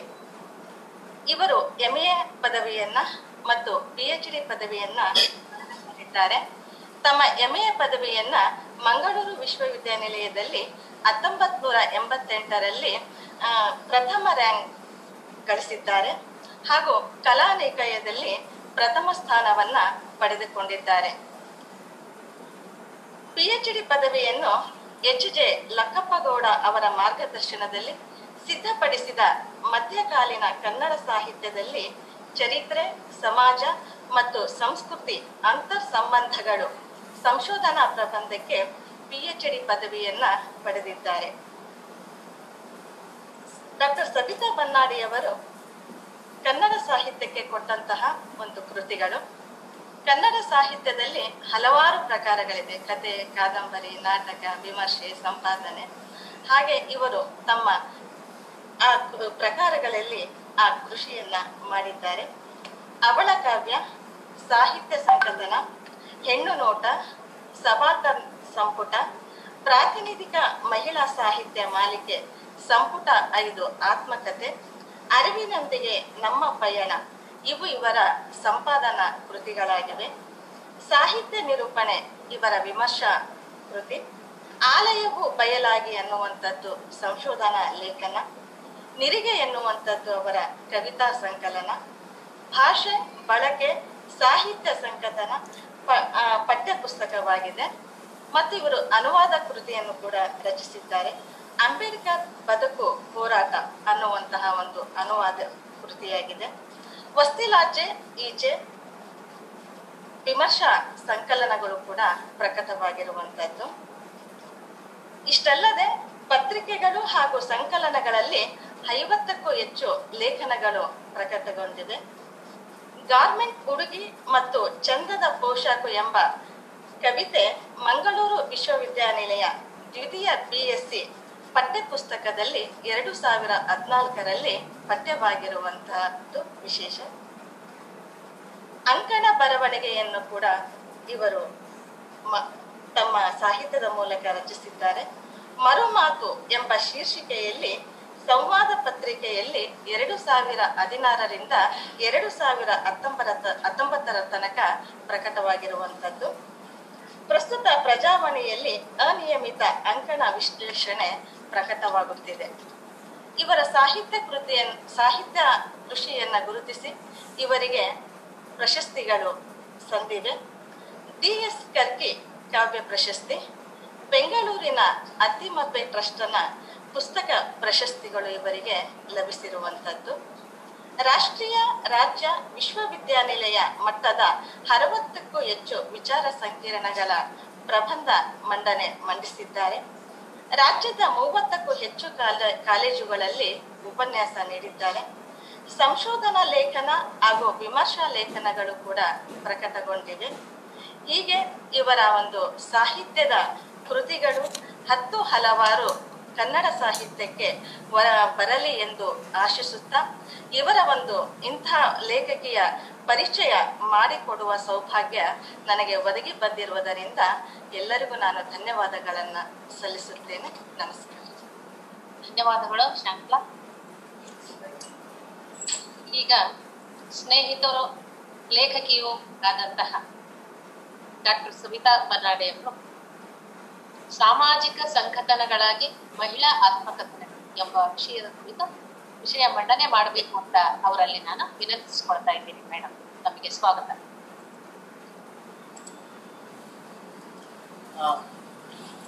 ಎಲ್ರಿಗೂ ನಮಸ್ಕಾರ. ಭೂಮಿ ಆನ್ಲೈನ್ ಅಲ್ಲಿ ಕೂಡ ದುಂಡಗಾಗಿದೆ ಶೀಲಾ ಮೇಡಮ್ ನಾವು ಎರಡ್ ಸಾವಿರದ ಆರರಲ್ಲಿ ಜೊತೆಗೆ ರಿಫ್ರೆಶರ್ ಕೋರ್ಸ್ ಮಾಡಿದ್ದೀವಿ ಹಂಪಿಯಲ್ಲಿ. ಆ ನಂತರ ಇವತ್ತು ಭೇಟಿ ಆಗ್ತಾ ಇದ್ವಿ. ಹಾಗೆ ಹಲವು ಗೆಳೆಯರನ್ನ ಭೇಟಿಯಾಗೋಕ್ಕೆ ಅವಕಾಶ ಕೂಡ ಮಾಡಿಕೊಂಡಿದ್ದೀನಿ ಸುದೀರ್ಘವಾಗಿ ಆಶಾ ಅವರು ಇದುವರೆಗೂ ದಿಕ್ಸೂಚಿ ಮಾತುಗಳನ್ನಾಡಿದ್ದಾರೆ ಥ್ಯಾಂಕ್ ಯು ಆಶಾ. ನಾನು ಸಾಮಾಜಿಕ ಕಥನವಾಗಿ ಮಹಿಳಾ ಆತ್ಮಕಥನಗಳು ಅನ್ನೋ ವಿಚಾರವನ್ನು ಇಟ್ಕೊಂಡು ಮಾತಾಡ್ತೀವಿ ಆತ್ಮಕಥನಗಳನ್ನು ನಾವು ಬೇರೆ ಬೇರೆ ಓದುಗಳಿಗೆ ಒಳಪಡಿಸ್ಬೋದು. ಹಾಗಾಗಿ ನಾನಿವತ್ತು ಈ ಓದಿಗೆ ಒಳಪಡಿಸೋದಕ್ಕೆ ಇಷ್ಟಪಡ್ತಾ ಇದ್ದೀನಿ.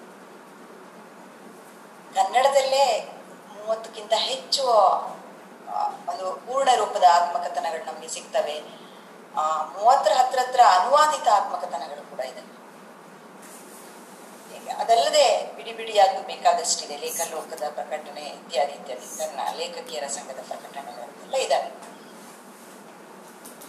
ಈ ಆತ್ಮಕಥನಗಳನ್ನ ಓದುವತ್ತಿಗೇನೆ ನಮಗೆ ಒಂದು ಲೋಕದರ್ಶನನೇ ಆಗೋಗ್ತದೆ ಒಂದು ಇಡೀ ಸಮಾಜವನ್ನ ನೋಡಬೇಕಾದಂತಹ ಒಂದು ಲೋಕದೃಷ್ಟಿಯನ್ನು ಕೂಡ ಇದು ನಮಗೆ, ಅವುಗಳ ಸೂಚನೆಯನ್ನ ನಮಗೆ ಕೊಡುತ್ತೆ. ಈಗಾಗಲೇ ಹಶ ಹಲವು ವಿಷಯಗಳನ್ನ ಹೇಳಿದ್ದಾರೆ. ನಾವು ಒಂದು ವ್ಯಕ್ತಿಯ ಸಾಧನೆಯ ಭಾಗವಾಗಿ ಜೀವನ ಚರಿತ್ರೆಯನ್ನ ಓದೋದಕ್ಕೂ, ಮಹಿಳೆ ದಲಿತ ಮೊದಲಾದ ವಂಚಿತ ಸಮುದಾಯಗಳಿಂದ ಹೊಮ್ಮಿದ ಆತ್ಮಚರಿತ್ರೆಗಳನ್ನ ಓದುವುದಕ್ಕೂ ಒಂದು ಮೂಲಭೂತವಾದ ವ್ಯತ್ಯಾಸ ಇದೆ. ಅದು ವ್ಯಕ್ತಿಯ ಬದುಕನ್ನ ವ್ಯಕ್ತಿಯ ಬದುಕನ್ನ ಪ್ರತಿನಿಧಿಸಿದ್ರೆ ಈ ಆತ್ಮಚರಿತ್ರೆಗಳು ಸಮುದಾಯದ ಬದುಕುಗಳನ್ನ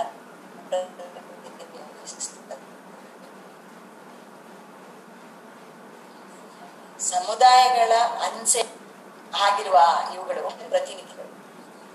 ಹಾಗಾಗಿ ಮಹಿಳಾ ಆತ್ಮಕಥನಗಳ ಓದು ಅಂತಂದ್ರೆ ಅದು ಸಮಾಜವೊಂದರ ಓದು ಕೂಡ ಆಗಿ ನಮಗೆ ಕಾಣಿಸುತ್ತೆ.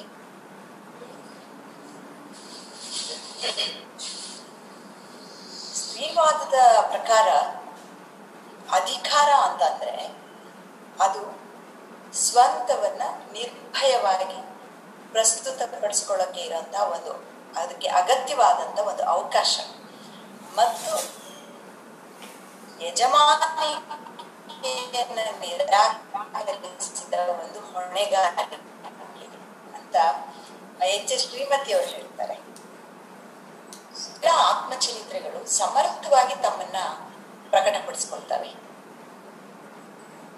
ಹೆಣ್ಣಿನ ಯಾವ ವೈಯಕ್ತಿಕ ಅನುಭವವು ಸಾಮಾಜಿಕ ಅಧಿಕೃತತೆಯನ್ನ ಪಡೆಯಲಿಲ್ಲದ ಕಾಲದಿಂದ ಇಲ್ಲಿಯ ತನಕವು ಮತ್ತು ಗಂಡು ಹೆಣ್ಣಿನ ಕುರಿತು ಯಾವುದನ್ನ ಅಧಿಕೃತ ಅಂತ ಭಾವಿಸ್ತಾನೋ ಅದನ್ನ ಮಾತ್ರ ಸಾಮಾಜಿಕ ಮೌಲ್ಯವೆಂದು ಬಿಂಬಿಸಿಕೊಂಡು ಬರಲಾಗಿದೆ. ಉದಾಹರಣೆಗೆ ತಾಯ್ತನ, ಪಾತಿಪತ್ಯ, ರಕ್ಷಿಸಬೇಕಾದ ಸಹೋದರಿ ಇತ್ಯಾದಿ. ಇವುಗಳ ಆಚೆಗೆ ಅವಳ ಚಿಂತನೆಗಳು, ಭಾವನೆಗಳು, ಕ್ರಿಯಾಶೀಲತೆಗಳು, ಇವೆಲ್ಲ ಹೇಗೆ ಕತ್ತಲಿಗೆ ನೂಕಲ್ಪಟ್ಟಿವೆ ಅವಳ ಜೀವನ ನೋಟಗಳನ್ನ ಹೇಗೆ ಅಮಾನ್ಯ ಮಾಡಲಾಗಿದೆ? ಅನ್ನೋದನ್ನ ಕುಟುಂಬ ಎನ್ನುವ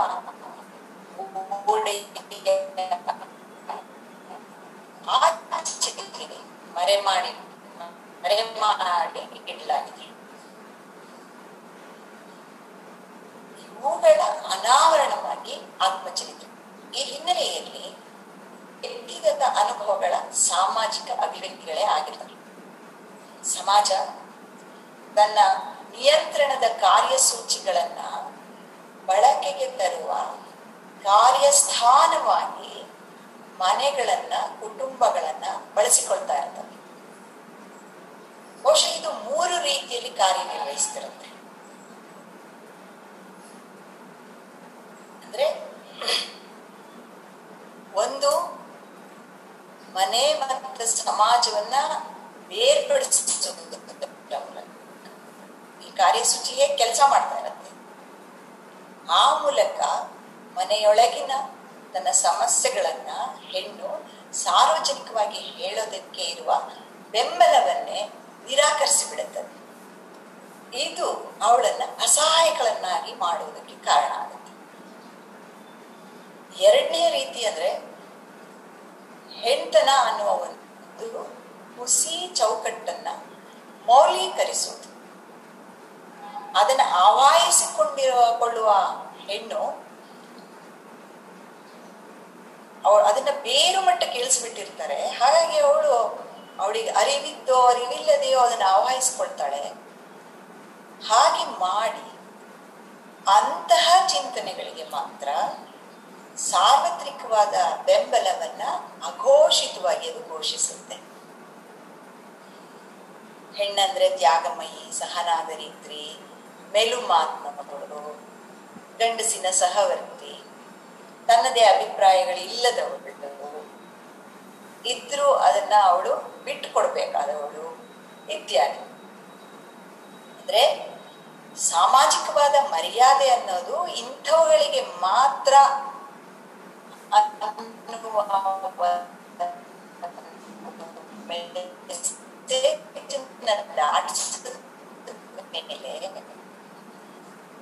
ಹೆಣ್ಣು ಏನ್ ಮಾಡ್ತಾಳೆ ಅಂತ ಹೇಳಿದ್ರೆ, ಇದನ್ನ ದಣಿ ವರಿಯದೇ ಇದನ್ನ ಧರಿಸ್ಕೊಳ್ತಾ ಹೋಗೋದ್ರಲ್ಲಿ ಮಗ್ನಳಾಗ್ಬಿಡ್ತಾಳೆ ಮತ್ತು ಆಳುವ ಮೌಲ್ಯ ವ್ಯವಸ್ಥೆಗಳು ಇದನ್ನ ಬೇರೆ ಬೇರೆ ಹೆಸರಿನಲ್ಲಿ, ಅದು ಸಂಸ್ಕೃತಿಯ ಹೆಸರಿನಲ್ಲಿ. ಹೆಣ್ಣು ಇನ್ನು ಮೂರನೇ ಒಂದು ಕಾರ್ಯಸೂಚಿ ಯಾವ ತರ ತುಂಬಿದ್ರಂತೆ. ಅಂತ ನೀರು ಬಂದು ಸ್ವತಃ ಇದನ್ನ ನಂಬಿ ತಾನೇ ಇದನ್ನ ದಾಟಿಸುವ. ಒಂದು ರೀತಿ ಅವಳೆ ಆತ್ಮಹತ್ಯೆ ಬಾಂಬ್ ಆಗೋದಕ್ಕೆ ಅವಳು ಸಂಭ್ರಮಿಸುವ ಹಾಗೆ ಮಾಡ್ಲಾಗತ್ತೆ. ಹೀಗಾಗಿ ಅವಳು ತನಗೆ ಅವಕಾಶ ಸಿಕ್ಕಿದಾಗಲೆಲ್ಲ ಏನು ಅವಳಿಗೆ ಕೊಡಲಾಗಿದೆ ಅಥವಾ ಈ ಸಮಾಜ ತನಗೆ ಬೇಕಾದಂತೆ ರೂಪಿಸಿ ಕೆತ್ತಿ ಕೊಟ್ಟಿದೆಯೋ, ಆ ಮೂರ್ತಿಗೆ ಏನೂ ಭಂಗವಾಗದ ಹಾಗೆ ವರ್ತಿಸಬೇಕಾದ ಕಟ್ಟಲೆಗಳನ್ನ ಹೆಣ್ಣು ಮಕ್ಕಳಿಗೆ ಮತ್ತು ಜೊತೆ ಜೊತೆಗೆ ಗಂಡು ಮಕ್ಕಳಿಗೂ ದಾಟಿಸಲಾಗುತ್ತೆ. ಇವೆಲ್ಲವನ್ನು ಆತ್ಮಚರಿತ್ರೆಗಳ ಓದು ಬಿಡಿಸಿ ತೋರಿಸುತ್ತೆ. ಓದಿದಾಗ ನಮಗೆ ಕೆಲವೊಮ್ಮೆ ಆಘಾತ ಆಗ್ಬೋದು. ಕೆಲವೊಮ್ಮೆ ಹೀಗೆಲ್ಲ ಇದೆಯಾ ಅಂತ ಅಚ್ಚರಿ ಆಗ್ಬೋದು. ಕೆಲವೊಮ್ಮೆ ಅವರು ಅದನ್ನೆಲ್ಲ ಎದುರಿಸಿಯೂ ತಮ್ಮ ಬದುಕನ್ನ ಕಟ್ಟಿಕೊಂಡಿದ್ರ ಬಗ್ಗೆ ತುಂಬಾ ಸಂತೋಷ, ಮೆಚ್ಚುಗೆ ಆಗ್ಬೋದು. ಆದರೆ ಎಲ್ಲಕ್ಕಿಂತ ಮುಖ್ಯವಾಗಿ ಈ ಆತ್ಮಚರಿತ್ರೆಗಳ ಈ ಇವರೇನು ದಿಟ್ಟವಾಗಿ ಬರೆದು ಸಮಾಜಕ್ಕೆ ಕೊಟ್ಟಿದ್ದಾರಲ್ಲ, ಅವುಗಳಿಂದ ನಾವು ಮಾಡಿಕೊಳ್ಳಬೇಕಾದ್ದು ಆಗಿಸಿಕೊಳ್ಳಬೇಕಾದ ಏನು ಅಂತ ಹೇಳಿದ್ರೆ ಈ ವಾಸ್ತವಗಳನ್ನ ಸಮಾಜದ ಮುಖಕ್ಕೆ ಹಿಡಿದು ಈ ಚೌಕಟ್ಟನ್ನೇ ಬದಲಾಯಿಸುವಂತೆ ಒತ್ತಾಯಿಸಬೇಕಾಗುತ್ತದೆ. ಹೀಗೆ ವೈಯಕ್ತಿಕ ಮತ್ತು ಸಾರ್ವತ್ರಿಕ ವಲಯಗಳನ್ನ ವಿಭಜಿಸಿ ಇಡುವ ಸಾಮಾಜಿಕ ಕ್ರಮವೇ ಅದು ಪುರುಷ ಕೇಂದ್ರಿತ ಚಿಂತನೆಯಾಗಿದೆ ಅನ್ನೋದನ್ನ ಹೇಳ್ತಾ ತನ್ನ notes from the second years ಎಂಬ ಕೃತಿಯಲ್ಲಿ ಕ್ಯಾರಲ್ ಹ್ಯಾನಿಸ್ಟ್ ಅವಳು ಸಾವಿರದ ಒಂಬೈನೂರ ಎಪ್ಪತ್ತರಲ್ಲಿ ಬಂದ ಆ ಕೃತಿಯಲ್ಲಿ ಅವಳು ಹೇಳಿದ ಮಾತಿದೆಯಲ್ಲ, ನುಡಿ, ನುಡಿಗಟ್ಟು. ದ ಪರ್ಸನಲ್ ಈಸ್ ಪೊಲಿಟಿಕಲ್ ಅನ್ನುವ ನುಡಿಗಟ್ಟು. ಅದನ್ನು ಬಹಳ ಅರ್ಥಪೂರ್ಣವಾಗಿ ಅವಳು ಬಳಸಿದ್ಲು. ಈ ಮಾತು ಪಿತೃಪ್ರಧಾನತೆಯನ್ನ ದಮನಕಾರಿ, ಅದರ ದಮನಕಾರಿ ಮನೋಭಾವವನ್ನ ಬಿಡಿಸಿ ಹೇಳೋದಕ್ಕೆ ಒಂದು ಅಧಿಕೃತತೆಯನ್ನು ಒದಗಿಸಿಕೊಡ್ತು.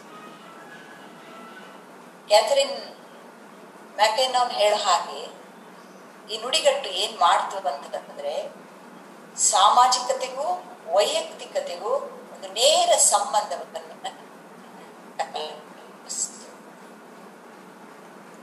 ಆ ಮೂಲಕ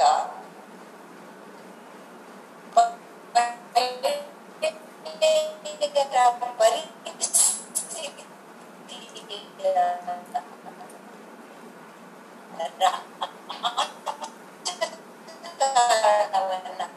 ಅರಿಯೋದು ಅಂತಂದ್ರೆ ಅದು ಮಹಿಳೆಯರ ವೈಯಕ್ತಿಕ ಅನುಭವಗಳನ್ನ ತಿಳಿದಂತೆಯೇ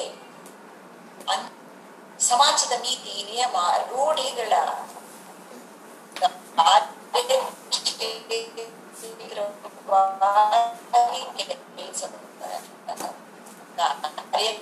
ನಿರ್ವಹಿಸುವ ಕುಟುಂಬಗಳೆನ್ನುವ ಸಮಸ್ಯೆಗಳಿದೆ ಹೀಗೆ ಹೆಣ್ಣನ್ನ ಕುಟುಂಬಕ್ಕೆ ಕಟ್ಟಿ ಹಾಕಿದ್ರು ಅವಳು ಈ ಸಮಾಜದ ಪ್ರತಿನಿಧಿಯೇ ಆಗಿರ್ತಾಳೆ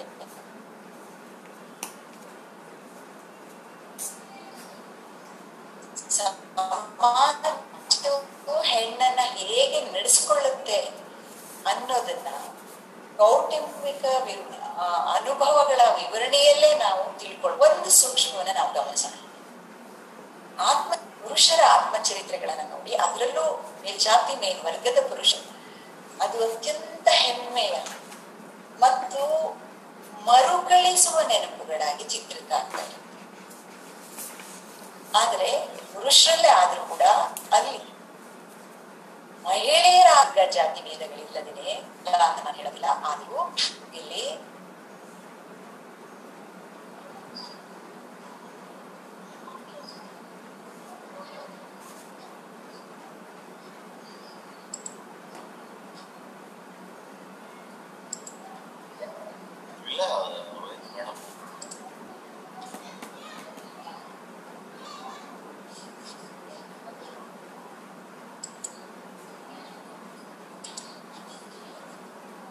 ಮೇಡಮ್ ಕೇಳಿಸ್ತಾ ಇದೆಯಾ ಹಾ ಮೇಡಮ್ ಕೇಳಿಸ್ತಾ ಇದೆ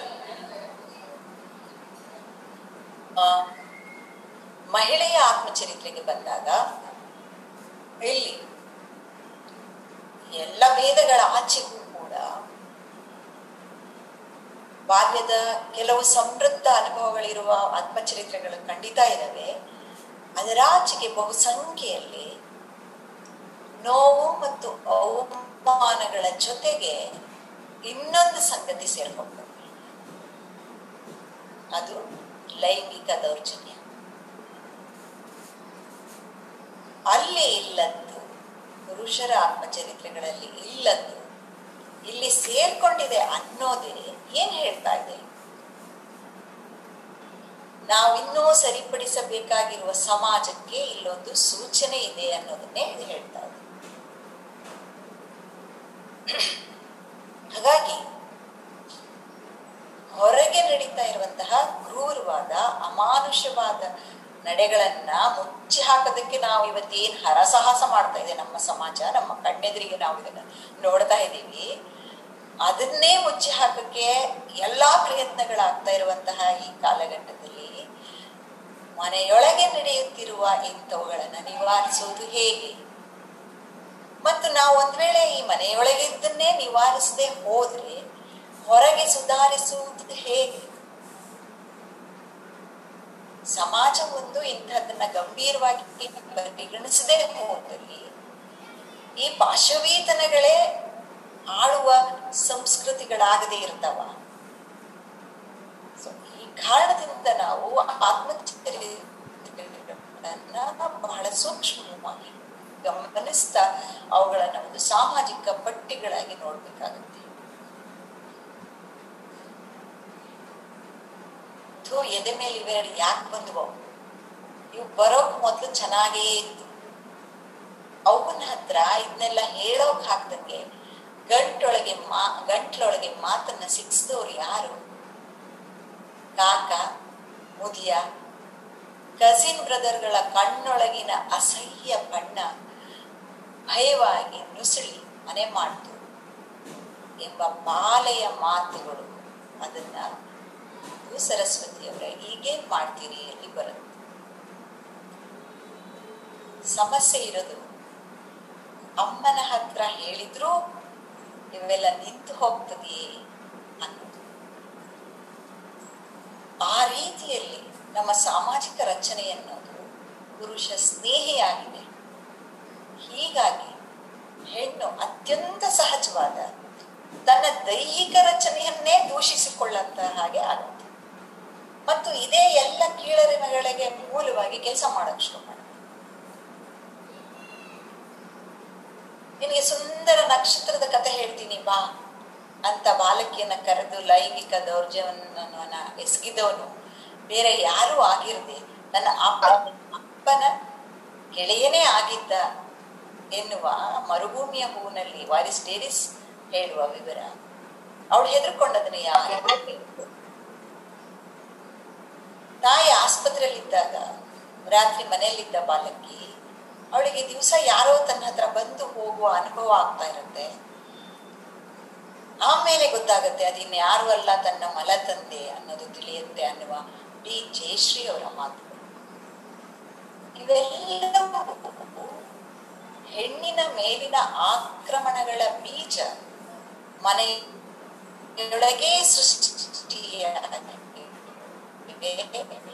ಮತ್ತು ಇಲ್ಲಿಂದಲೇ ಅದನ್ನ ಕೀಳಬೇಕಂದ್ರೆ ಇಲ್ಲಿಂದಲೇ ನಾವು ಇಂಥ ಮಾತುಗಳು ಹೀಗಾಗಿ ಇದು ಈ ಆತ್ಮಚರಿತ್ರೆಗಳ ಓದು ಯಾಕೆ ಅತ್ಯಂತ ಮುಖ್ಯ ಅನ್ನೋದನ್ನು ಇದು ಹೇಳೋದು. ಇನ್ನು ವಿವಾಹದ ಕುರಿತು ಅದನ್ನ ಮಾತಾಡದೇ ಇರೋದೇ ಒಳ್ಳೆದೇನೋ ಅನ್ನಷ್ಟು ಬೇಸರ ಒಪ್ಪಿಸುವ ವಿವರಗಳಿವೆ. ಇಲ್ಲಿ ಆತ್ಮಚರಿತ್ರೆ ಬರೆದವರು ಏನ್ ಹೇಳ್ತಾರೆ ಅನ್ನೋದಕ್ಕಿಂತ ನನಗೆ ಅವರು ಬರೆದ ಆತ್ಮಚರಿತ್ರೆಗಳನ್ನ ಓದಿದ ನನಗೆ ಆಗುವ ಅನುಭವ ಏನು ಅನ್ನೋದನ್ನೇ ನಾನು ಸ್ವಲ್ಪ ಕಾನ್ಸಂಟ್ರೇಟ್ ಮಾಡ್ತಾ ಇದ್ದೆ ವಿವಾಹ ಅನ್ನೋದು ಒಂದು ಸಾಮಾಜಿಕ ಸಂಸ್ಥೆ. ಆದ್ರೆ ಅದು ಹೇಗಾಗಿದೆ ಅಂತ ಹೇಳಿದ್ರೆ ಅದೊಂಥರ ಹೆಣ್ಣಿನ ದೇಹದ ಮನಸ್ಸಿನ ಮೇಲೆ ನಿನಗೆ ಸಂಪೂರ್ಣ ಅಧಿಕಾರ ದತ್ತವಾಗಿದೆ ಎಂದು ಅಂದ್ಕೊಂಡು ಗಂಡಿಗೆ ಸಾರ್ವಜನಿಕವಾಗಿ ಅಶೂರೆನ್ಸ್ ಕೊಡುವ ಒಂದು ಸಂಸ್ಥೆಯಾಗಿ ಇದು ಕೆಲಸ ಮಾಡುತ್ತಲ್ಲ? ಹೆಣ್ತನ ಅನ್ನುವ ಒಂದು ಕೃತಕ ಕಣ್ಕಟ್ಟನ್ನ ಹೆಣ್ಣಿನ ಮಿದುಳು ನರಗಳಿಗೆಲ್ಲ ರವಾನಿಸಿ ಅವಳು ಹಗಲು ಮೂರೊತ್ತು ಅದನ್ನು ಪಾಲಿಸೋದಕ್ಕೆ ಇನ್ನಿಲ್ಲದ ಶ್ರಮ ವಹಿಸಿ, ಅಂತೂ ಗಂಡಿನ ಎಲ್ಲಾ ಅಹಂಕಾರಗಳಿಗೆ ನೀರೆರೆದು ಪೋಷಿಸಿ, ಅದನ್ನೇ ಮನೆ ಮನೆಗೂ ಹಂಚಿ, ಹೀಗೇ ನಡ್ಕೊಂಡು ಬಂದಿದ್ಯಲ್ಲ ಸಾವಿರಾರು ವರ್ಷಗಳಿಂದ. ಅನ್ಸ್ಬಿಡತ್ತೆ ಒಂದ್ಸಲ ಏನಾದ್ರೂ ನೋಬೆಲ್ಗಿಂತ ದೊಡ್ಡ ಪ್ರಶಸ್ತಿಗಳು ಇರೋದಾದ್ರೆ ಈ ತಂತ್ರ ಕಂಡು ಹಿಡಿದಿದಾರಲ್ಲ ಹೀಗೆ ಬಾಯಿ ಮುಚ್ಚಿಸಿ ಇಡುವ ತಂತ್ರ ಅವರಿಗೆ ಕೊಡಬೇಕು. ನೋಬೆಲ್ ಕೊಡಬೇಕು ಅವರಿಗೆ ನೋಬೆಲ್ ಅಲ್ಲ. ಮತ್ತೆ ಇದು ಒಂದು ಕಡೆ ಅಂತಲ್ಲ ನೋಡಿ, ಇದನ್ನ ನೀವು ಯಾವ ಜಾತಿ, ಧರ್ಮ, ವರ್ಗ, ದೇಶಗಳ ಭೇದವಿಲ್ಲದೆ ನಾವು ಇವತ್ತಿಗೂ ಕೂಡ ನಾವು, ಅಂದ್ರೆ ಒಂದು ಒಟ್ಟು ಸಮುದಾಯವಾಗಿ ಭಾರತವನ್ನೇ ತಗೊಂಡೋದಾದ್ರೆ ಇದ್ರ ಹಿಂದಿರೋ ರಾಜಕಾರಣ ನಮಗಿನ್ನು ಅರ್ಥ ಆಗ್ತಾ ಇಲ್ಲ. ಹೀಗೆ ಯಾಕೆ ಇಡಲಾಗಿದೆ, ಮಾಡಲಾಗಿದೆ ಅನ್ನುವ ರಾಜಕಾರಣ. ಕೆಲವೊಮ್ಮೆ ಅನ್ಸುತ್ತೆ ಇದು ಅರ್ಥ ಆಗುವ ಲಕ್ಷಣನೂ ಕಾಣಿಸೋದಿಲ್ಲ ಅಂತ. ಹೆಣ್ಣು ಮುಂದೆ ಬಂದಿದ್ದಾಳೆ ಹತ್ತು ಹೆಜ್ಜೆ ಮುಂದಕ್ಕೆ ಹೋಗಿದ್ದಾಳೆ. ಅಂದ್ರೆ ಹೇಳ್ಕೊಂಡು ಹೋಗ್ತಾ ಇದ್ದಾರಲ್ಲ ವಾಪಸ್. ಬೇರೆ ಬೇರೆ ಹೊಸ ಹೊಸ ತನ್, ತಾಂತ್ರಿಕ ಆವಿಷ್ಕ ಆವಿಷ್ಕಾರಗಳನ್ನ ಮಾಡ್ತಿದ್ದಾರಲ್ಲ ಇದಕ್ಕಾಗಿ. ಒಂದ್ ವೇಳೆ ನಿಮ್ಗೆ ಅರ್ಥ ಆಯ್ತಾ? ಆಗ್ಲೇ ಅರಿವಿನ ಹಿಂಸೆ ಬಗ್ಗೆ ಆಶ ಹೇಳಿದ್ರಲ್ಲ. ಒಂದು ಕಡೆದು ಹಿಂಸೆ ಇನ್ನೊಂದು ಕಡೆಯಿಂದ ನಿಮಗೆ ಅರ್ಥ ಆದ ತಕ್ಷಣನೇ, ನಿಮ್ಮ ಮಾತುಗಳನ್ನ ಕೇಳಿದ ತಕ್ಷಣನೇ ನಿಮ್ಮನ್ನ ಸ್ತ್ರೀವಾದಿಗಳು ಅನ್ನೋ ಅಪರಾಧಿಗಳನ್ನ ಇನ್ವರ್ಟೆಡ್ ಕಾಮದಲ್ಲಿ ಮಾಡಿಸಲಾಗ್ಬಿಡುತ್ತೆ. ಅಂದ್ರೆ ಹಾಗೆ ಅದು ಒಂದು ಸ್ತ್ರೀವಾದ ಅನ್ನೋದೇ ಒಂದು ಅಪರಾಧ ಅನ್ನೋ ರೀತಿಯಲ್ಲಿ ಬಿಂಬಿಸುವುದಕ್ಕೆ ಮೊದಲಿಂದಲೂ ನಡೆದಿದೆ, ಈಗಲೂ ನಡೀತಿದೆ ಮುಂದೆನೂ ನಡೆಯುತ್ತೆ ಈ ನಿರಂತರ ಪ್ರಯತ್ನ. ಹಾಗಾಗಿ ನೋಡಿ ಮದುವೆಯ ವಿಷಯದಲ್ಲಿ ರೂಪಿಸಲಾದ ಹೆಣ್ಣಿನ ಮನಸ್ಥಿತಿ ಅವಳನ್ನ ಕೊನೆಯವರೆಗೆ ಕಾಡೋದು ಆತ್ಮಚರಿತ್ರೆಗಳ ಒಂದು ತೋರು ಹೆಚ್ಚು ಕಡಿಮೆ ಎಷ್ಟು ಜನರದ್ದು ಇನ್ಕ್ಲೂಡಿಂಗ್ ಪ್ರತಿಭಾ ಭಾರ್ಗವಿ ಎಲ್ಲರದ ಆತ್ಮಚರಿತ್ರೆಗಳಿದೆ. ಬಟ್ ಅದನ್ನ ಹೇಗೆ ಅವರು ನೀವು ನಿರ್ವಹಿಸ್ತಾರೆ, ನಿಭಾಯಿಸ್ತಾರೆ, ಹೇಗೆ ತಮ್ಮ ಜೀವನದಲ್ಲಿ ತಗೊಂಡು ಹೋಗ್ತಾರೆ ಅನ್ನೋದು ಬೇರೆ ವಿಷಯ. ಅದೇ ಚಿಕ್ಕಂದಿನಿಂದಲೂ ಮಾತೆತ್ತಿದ್ರೆ ನೀನ್ ಹಿಂಗ್ ಮಾಡಿದ್ರೆ ನಿನ್ನ ಯಾರು ಮದುವೆ ಆಗ್ತಾರೆ? ನೀನ್ ಹಿಂಗ್ ಇದ್ರೆ ನಿನ್ನ ಯಾರು ಮದುವೆ ಆಗ್ತಾರೆ? ಇಂಥ ಪ್ರಶ್ನೆಗಳು ಕೊನೆ ಮೊದಲಿಲ್ಲದ ಇಂಥ ಪ್ರಶ್ನೆಗಳನ್ನ ಹೆಣ್ಣು ಮಗು ಹುಟ್ಟಿದ ತಕ್ಷಣದಿಂದಲೇ ಯಾರು ಕೇಳಿಸ್ಕೊಳ್ದೆ ಇರೋರು ಯಾರೂ ಇಲ್ವೇನೋ? ನಮ್ಮ ಬಗ್ಗೆನೋ ಇನ್ನೊಬ್ಬರ ಬಗ್ಗೆನೋ, ಮತ್ತೊಬ್ಬರ ಬಗ್ಗೆ ನಾನು ಇದನ್ನ ಎರಡು ಆತ್ಮಚರಿತ್ರೆಗಳಲ್ಲಿ ಹೀಗೆ ನಿರೂಪಿಸಿದ್ರೆ